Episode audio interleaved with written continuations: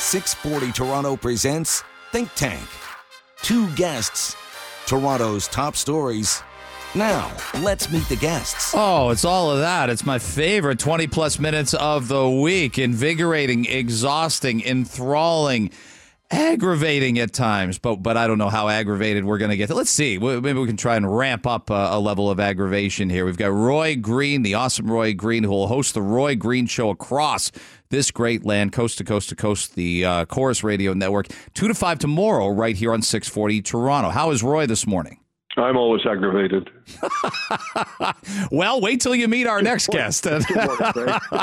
he is, of course, uh, broadcaster and uh, 640 contributor Ben Mulroney, who will be hosting the John Oakley Show today between 3 and 6. Uh, available across this great land, but specifically on 640 Toronto and on Toronto this weekend as well between 7 and 10 o'clock. My alarm goes off at 345, uh, Ben Mulroney. When will your alarm go off tomorrow? You don't, you don't have to get, get up that early. You're, you're a pro. This will all come naturally let. Let, let's see. The show starts at seven, yeah. so six fifty eight. That sounds about right. Yeah, that's that sounds about. um, all right, so that's good. Okay, we, are gonna get some sleep here. Um, we just talked to uh, one of the uh, the lead imams from London, Ontario, and uh, though. It does not bring this family back. It does not provide a tremendous sense of closure. It is justice. The Nathaniel Veltman verdict. I want you to hear from one of the relatives of the family outside the courtroom yesterday. While this verdict does not bring back our loved ones, it is a recognition by the justice system that the perpetrator of these heinous crimes is indeed a murderer and a terrorist. He intended to instill fear and terror in our hearts. However, this wasn't just a crime against the Muslim community, but rather an attack against the safety and security of all Canadians. Roy, let's start with you. We know how we felt hearing about this incident. We know how it tears at our heart when we see the picture of the family three generations a 74 year old, 46 year old, and 44 year old husband and wife, and their 15 year old daughter, and a nine year old who's now 11 who must pick up the pieces and go on uh, knowing what happened. I bring this up because Veltman is almost certainly going to get a parole hearing at some point in time, uh, 25 years down the line. He's 22 right now. Do you think we ever see a life sentence in Canada? that has no potential for a parole hearing, for something to go wrong, a loophole, and someone like this gets released onto the streets again? You know, Greg, it's not really anything going wrong or a loophole. It's written into the law. Uh, it's it's the way it is. There are convicted first degree murderers who are out on the street, and it all began in '72, in my view, when the then federal Solicitor General in Pierre Trudeau's government said in Parliament, "quote We've decided to stress the rehabilitation of individuals rather than the protection of society." And the laws and regulations for individuals convicted of violent crime, including brutal murders, began to change. This weekend, I'm speaking with Don and Tanis Edwards. Don, as you know, is a former Team Canada and Buffalo Sabres goaltender. Mm-hmm. Don's parents were murdered in 1990 by George Lovey, who had been dating Don's sister Michelle. When Michelle refused to see Lovey any longer, he sexually assaulted her, and a few weeks later, as she was leaving her house, ran out from under the porch, causing Michelle to run to her parents' home next door. Lovey burst into the house and proceeded to murder Don's and Michelle's parents, shouting at her father as he repeatedly stabbed him, How do you like me now? So Lovey has already for several years been granted increasing freedoms by the Parole Board of Canada, has his own apartment now where he stays four nights a week, and is seeking additional freedoms. And he has a parole board hearing coming up very shortly. Do I have another 30 seconds? Yeah, of course. Go right ahead. We got all Harold time in the world for all, both of you. All right. Harold, Harold Smelton, 1980, abducted five year old Kimberly Thompson. He raped Kimberly, drowned her in a bathtub, placed her body in a garbage bag. This isn't pleasant, but you need to hear it and dumped the body into a trash bin. Smelter was years ago permitted to move to a Regina halfway house, close to schools, by the way, and he continues to petition for additional freedoms. There's more, including the not criminally responsible, but I'll stop here. Do I believe that we're going to see a time when first degree murderers are kept in prison for the rest of their lives? Not likely. Ben, in Europe, there's many countries. Um, within the United Kingdom, it's England and Wales. It's not Northern Ireland or Scotland. The Netherlands, Bulgaria, Italy, Poland, Turkey, Serbia. They, in those countries, a life sentence is a life sentence without the possibility of parole. We know we don't want to go the route of what, what justice is in the United States at times, but there'd be no question in the United States what the verdict would be or what the sentencing would be for Nathaniel Veltman. Where do you weigh in on this? Well, I think a lot of us believe uh, in that uh, that concept in, in uh, the criminal justice system that better a hundred guilty people go go free than a single, uh, be- better than a hundred um, innocent people go free than, mm-hmm. than a single. Uh, I can't remember what the, the expression is, but anyway, there are there are the balance. It always needs to be struck between, as Roy said, uh, rehabilitation, protection of society, and deterrence. Those are the three uh, issues that need to be balanced when figuring out what a sentence should be. The problem is, is that we are we have so heavily weighted rehabilitation that deterrence is practically off the table. Like if it, it, it, to, to to me that that that issue of deterrence, that issue, if you do something that is so bad that you will never see freedom again, which should be part of that calculus, because we are so heavily weighting rehabilitation deterrence is almost not even an issue anymore. And uh, and by the way, protection of society as well, because there are issues of uh, and we've heard it of, of, of recidivism of, of people uh, committing crimes, uh, mm-hmm. serving whatever their light sentence is, and then coming out and doing something sometimes even worse in very short order. It's one of the scenarios. I'll stay with you, Ben, and then come back to Roy. I, I, think we tend to get our emotions ramped up during trials, but we have to understand the defense has a job to do, and and it is. So whether it's the mosque shooting in Quebec, whether it was what happened here in our city in Toronto with the van attack, of course they're going to look for angles and they're going to try and do their job for their client. But I don't get as emotional about that as I actually do the sentencing. And it isn't just murder yeah. crimes in this city, Ben. It's okay, you know, Graham James, the notorious, you know, uh, uh, pedophile who, uh, uh you know, uh, uh, assaulted Sheldon Kennedy over and over again, and numbers of hockey players that never came forward. Theo Fleury was another one, obviously. I, I stress about the verdict, and I stress about the sentencing, and then I stress about yeah. him being on the street. So it isn't. I understand a defense lawyer has a job to do, but it's it's it's not putting closure. The idea, and Roy's told the story about Don Edwards before, and I've heard Don inter- be interviewed by Roy. The idea that you got to put a suit on, wake up in the morning, bring another victim impact statement to court just to make sure yeah. someone so terrible doesn't get out. You got to do your homework the night, but you shouldn't have to. You're getting victimized and traumatized again, Ben, and we, we can't have that.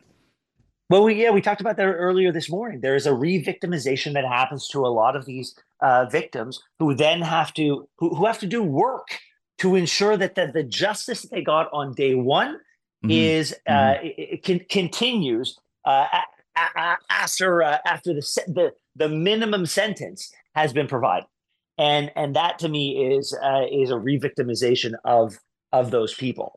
Uh, this is, you know, and, look, we, we, we, can we can get into the politics of it if mm-hmm. we want. You know, Pierre Poilievre uh, has had a number of um, viral moments in his political career, and one of them was when he uh, stood in front of uh, journalists and explained that there is that there there are a small number of I believe it was in Vancouver a small number of criminals who are committing crimes in the morning going in, going to jail, getting out, doing it again in the afternoon, and then doing it again at night.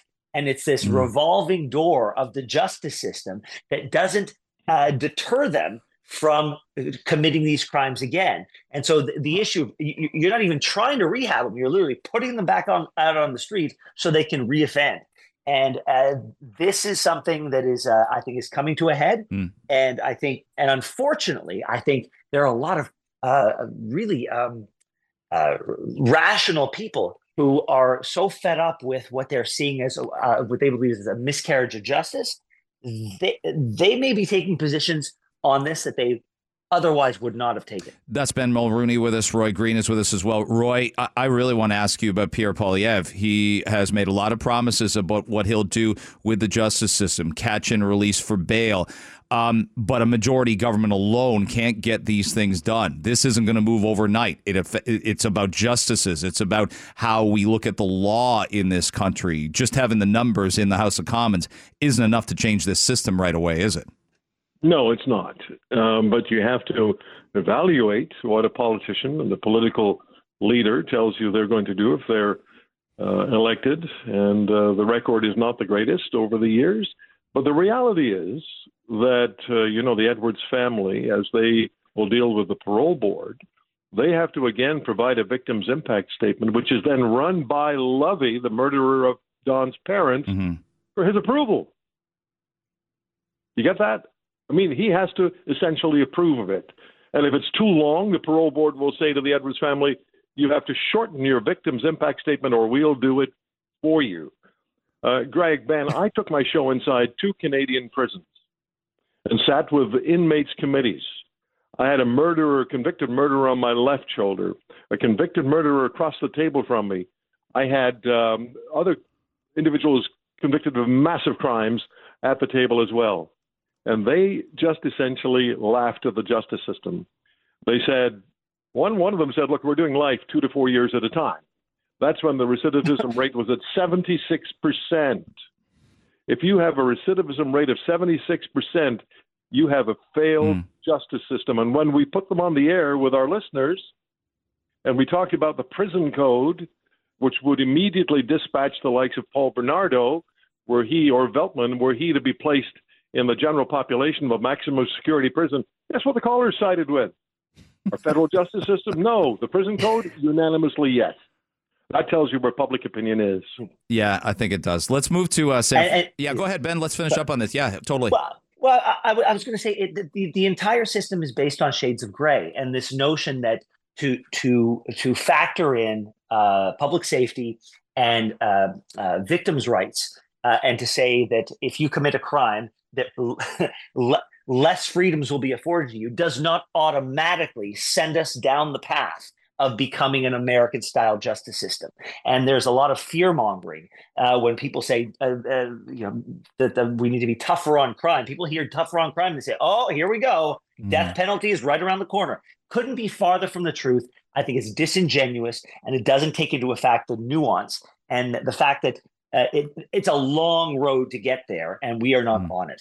You know, I'm just going to have this one thought. Uh, I've spoken with individuals who are convicted of murder on my program on several occasions, including David Milgaard, and I got to know David very well over the years. And uh, the system is so um, philosophically or emotionally corrupt because they went to, they being the justice system collectively, went to David Milgaard after 15 years. Remember, he was innocent of the murder he was convicted of. He stayed in prison for 23 years. After 15 years, they went to David and they said, Look, just confess that you did it. That's right. Yeah. And we'll let you out. And he said, No, I didn't do it. And he spent another eight years in prison. And if it weren't for David's mother, Joyce, speaking to Ben's father in public, David might very well have died in prison. Yeah. I think she, I think she, she, she bumped into him uh, and challenged him uh, on the on on the uh, uh, on Parliament Hill. I think that's yeah, how that actually and happened. Your, and bless your dad for not dropping it. Yeah, it, yeah, it was stayed on it, and, and, obviously Milgaard passed away last year, but they didn't get the DNA evidence um, that exonerated him until until 1996 or 1997. Yeah, but you know what? It was, it was really it late. Was a verdict, Greg. It was a verdict of convenience. Yeah, yeah. Um, no, the DNA evidence has certainly changed how I think we viewed this. Um, I want to get to Justin Trudeau in San Francisco. Who doesn't? World stage, big economic conference. Um, but let's talk about China first. And, and, Roy, you've talked about not just Chinese election interference on the show a ton, but also the presence of China in our lives. When I see Chinese flags up and down streets in San Francisco welcoming President Xi, it feels like there's a lot of in the news cycle that feels like it's not reality right now. But this is another factor. I, my home's not free of made in China products. But the president of the United States, Joe Biden, did call him a dictator Wednesday evening after they met.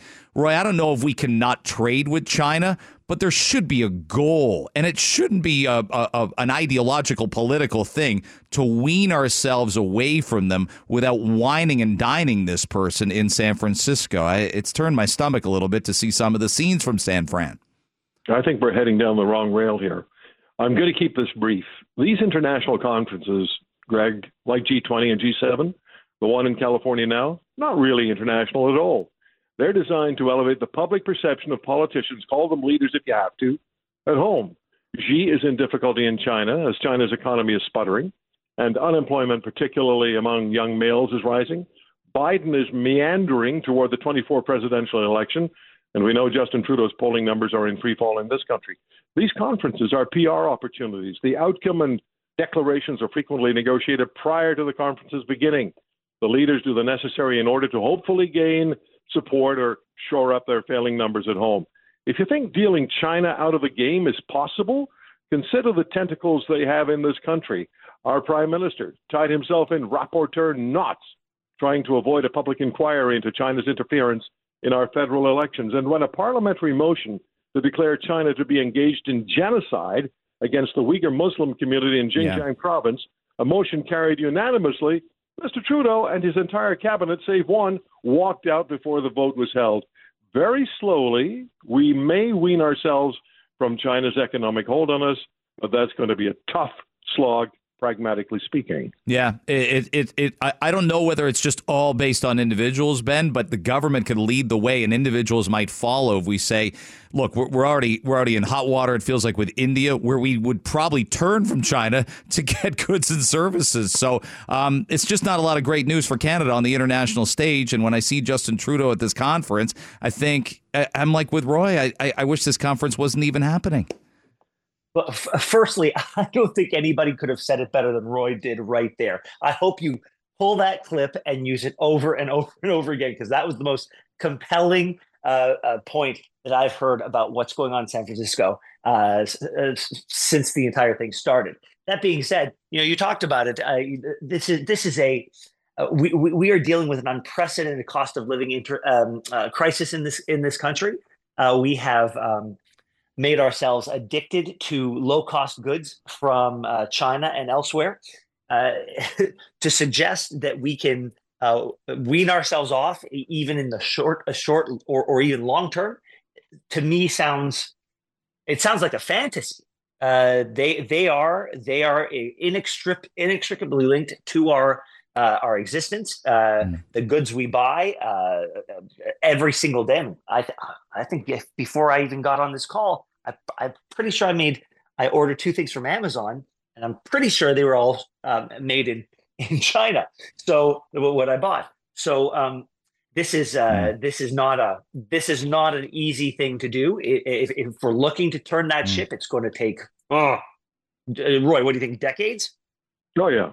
Okay. Look, understand that many of the products that are produced used to be produced in Canada and the United States.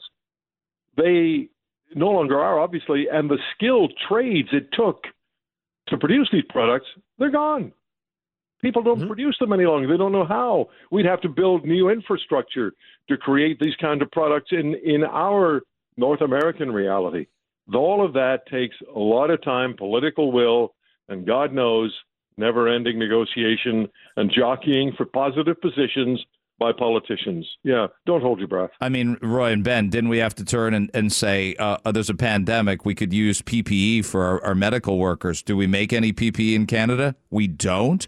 Where can we no, get it? How about China? China? like it was the ultimate irony in that the pandemic seems to may have begun there from one set, set of uh, circumstances or another, and then we've got to go to them and beg them to buy their PPE products so we can protect ourselves from said pandemic. Yeah, and they canceled a, a vaccine development scheme Trudeau started with them or signed with them. Beijing canceled it. it was yep. just a um, I can't use the word on the air. So I'll just say it was just a show. well, I'll be, I'll be listening at, uh, for that exact word on your own show Roy, tomorrow go ahead. It's not your show. it's the host that gets in trouble, Roy and Ben. Don't you know how this works? I do. Um, all right, let, let me move to plastic bags. I feel like uh, this is really something here. There's no question. Look, we'd all like to use less fossil fuels. This seems punitive in nature from the beginning. I know we roll our eyes about, ah, it's a straw, it's a bag. I get it, it can add up.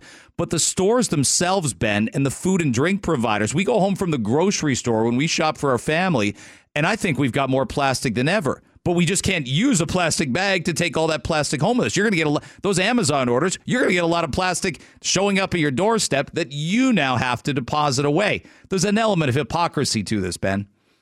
but yeah, and, and, and, to me, it was virtue signaling from uh, to the highest order. This was this was nonsense. The fact I had a paper straw inside a plastic cup with a plastic top. This was nonsense.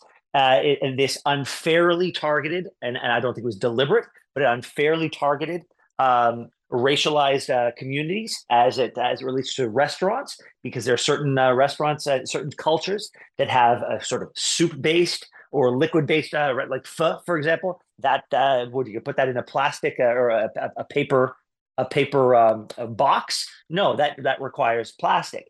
Um, th- this this was this was insane to me, and I'm so glad it happened because it provides a window for um, uh, Canadian industry to take the lead here. And uh, I, I do some advisory work for a company in Toronto called Midori Bio. And what they do is they have a technology that allows plastics and synthetics to um, biodegrade as paper does with the presence of no microplastics and it, over the course of years as opposed to decades and centuries there's a company called uh, loop industries uh, that, that, uh, that, that, that, tackles the plastics um, crisis in a similar way. There are dozens and dozens of these companies across Canada that, that could be helping to solve the crisis. And as opposed to legislating people's behavior, we could be leading the way as a country. Justin Trudeau should be going around the world with these companies, promoting Canadian technology as the solution to the plastics crisis, as opposed to legislating and banning. To me, he, he, he got it wrong on uh day one. And now is the opportunity for business and industry to take the lead and and and change uh, change the story. Roy, I got 45 seconds, and I mean it. You know what deadlines are like. What uh, what do you make of the ruling? I won't even take 45 seconds.